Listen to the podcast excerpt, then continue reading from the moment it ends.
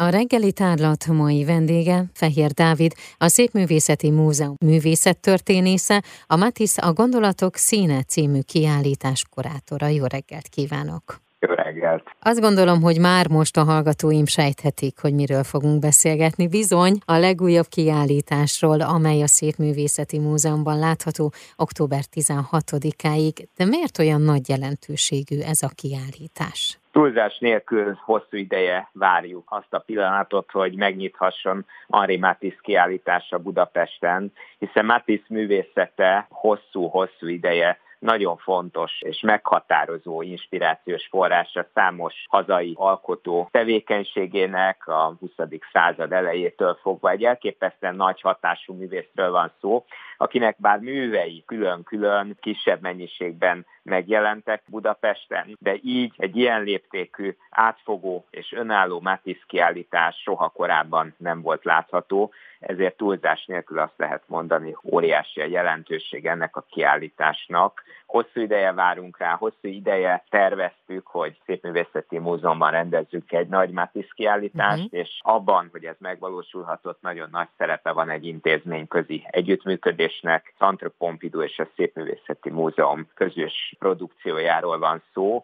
A Centre Pompidou gyűjteménye az alapja ennek a kiállításnak, és egy ilyen gyűjteményi bázis nélkül valószínűleg most 2022-ben sem lett volna lehetséges ilyen volumenű Matisse kiállítást Budapesten bemutatni. Hiszen Matisse munkásságát mutatja be, ugye teljesen átfogóan. Ez a kiállítás legkorábbi időszakától, tehát Matisse legkorábbi időszakától a 1800-as évek legvégétől egészen a művész haláláig, 1954-ig mutat be műveket, az életmű összes fontos periódusát és műcsoportját áttekinti. Az összes szekció tartalmaz főműveket, tehát túlzás nélkül azt mondhatjuk, hogy egy reprezentatív képet ad Matisse alkotói tevékenységéről, erről az elképesztően sokrétű, stiláris szempontból is nagyon gazdag életműről. Volt nálam egy vendég, Magyar Bálint, akit amikor megkérdeztem, hogy mi volt az a legutóbbi kulturális élmény, amelyet átélt, akkor azt mondta, hogy ezt a kiállítást látta,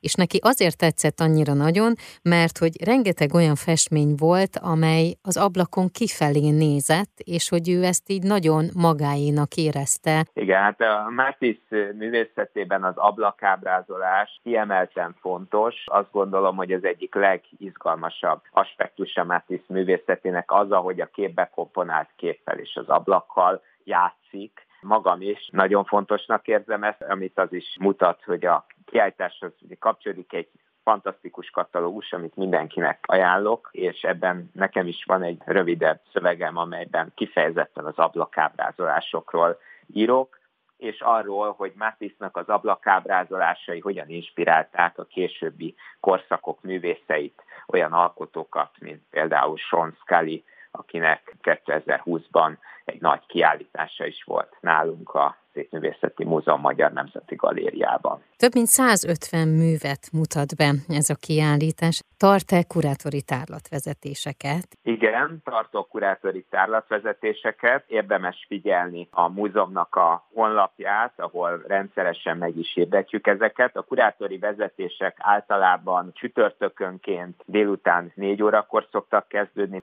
illetve nem csak kurátori vezetéseket fogunk tartani, hanem egyéb más izgalmas programokat is. Művészek és más nagyon fontos művészeti szakemberek is fognak tárlatvezetéseket tartani a kiállításon. Ezekkel kapcsolatban is a honlapon fognak találni közeljövőben újabb információkat. A reggeli tárlat mai vendége Fehér Dávid, a Szépművészeti Múzeum művészettörténésze, a Mátész kiállítás kurátora. Már is folytatjuk a beszélgetést. Első alkalommal találkozhat a magyar közönség Henri Matisse műveivel átfogó reprezentatív kiállításon a Szépművészeti Múzeum október 16-áig nyitva tartó tárlatán. A Szépművészeti Múzeum kiállítása a Matissi életmű műfai sokszínűségét is megvilágítja, ugyanis a mintegy 30 festményen túl egyedi és sokszorosított grafikai alkotások, különös tekintettel a művészkönyvekre és borítótervekre, és 17 szobor is helyet kapott a tárlaton. A tárlat kurátorával, Fehér Dáviddal a Szépművészeti Múzeum művészettörténészével beszélgetek. Folytassuk! Nyolc kronológikus, tematikus szekcióban mutatja be a munkásságát. Vegyük át gyorsan, jó, hogy mik ezek a szekciók. Ja, az első szekció a Matisse korai időszakára fókuszál, az 1000 900-as évek végéig bemutat egészen korai műveket, amikor még Matisse mondjuk úgy, hogy klasszikus festészeti referenciákkal dolgozva, egy hagyományosabb színkompozícióval operálva alkotta meg a műveit, tehát ez a korai szekció mutatja be azt az utat is, amely Matisse a fog festészethez egy vadabb, expresszívebb és intenzívebb színfoltokkal dolgozó festői nyelvhez vezette el, majd pedig azt az utat is, ahogyan a fóvizmustal eljutott egy árkádiai harmóniát sugalló festészethez. Következő szekció a törések és ablakok címmel az 1910-es évek néhány kiemelkedő jelentőségű Matisse művét mutatja be, az ablakmotívumra fókuszálva, Matisse párbeszédét, dialógusát a kubizmussal, az interiőr ábrázolásokat és az ablakmotívumnak a jelentőségét azt, ahogy a Matisse tulajdonképpen egy síkszerű képstruktúrát megnyit a térmérség felé, úgyhogy mindeközben megőrzi annak síkszerűségét, kvázi képbeágyazott képként tematizálva az ablakot. Uh-huh. Ezek között, a művek között olyan kiemelkedő, az egész életművet tekintve is nagyon-nagyon jelentős alkotások is megtalálhatók, mint az aranyhalas csendélet, vagy az üvegajtó Koliurban, amely Matisse egyik legrejtélyesebb és legfontosabb festménye. Egy következő szekció Matisse szobrászati tevékenységét uh-huh. mutatja be, hiszen kevésbé ismert tény talán, hogy Matisse festészeti alkotásai mellett, festményei mellett nagyon-nagyon jelentős szobrokat is alkotott, majd egy következő szekció a kronológiát folytatva Matisse 1920-as évekbeli nízai tevékenységére fókuszál, hiszen Matisse az első világháború után Nizába költözött Dél-Franciaországba, ami egy gyökeresen új formanyelvet is jelentett, vagy hozott az ő művészetében. Az odaliszk ábrázolások nagyon jelentősek ebből a periódusból, majd a 30-as és 40-es évek művészetét, alkotói periódusait mutatjuk be, eljutva a Vansi enteriőrökig, amelyek egyfajta összegzését is adják Matisse festői tevékenységének, de szerencsére nem itt ér véget a kiállítás, hanem a legutolsó alkotói periódust is bemutatjuk, amikor már Matisse nem hagyományos táblaképeket alkotott,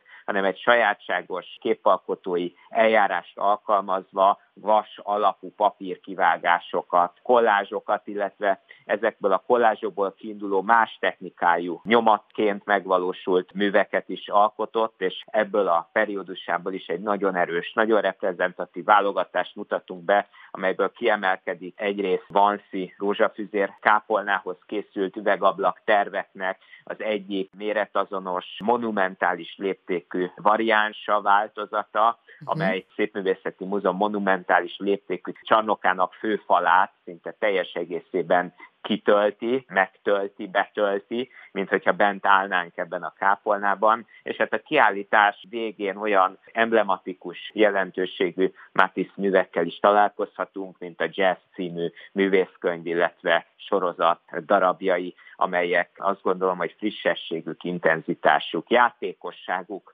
miatt elképesztően inspiratívak a 21. században is. Én nagyon szépen köszönöm, és rengeteg, rengeteg látogatót kívánok. Nagyon szépen köszönjük. A mai vendége Fehér Dávid volt, a Szépművészeti Múzeum művészettörténésze, Matisse a Gondolatok színe című kiállítás kurátora.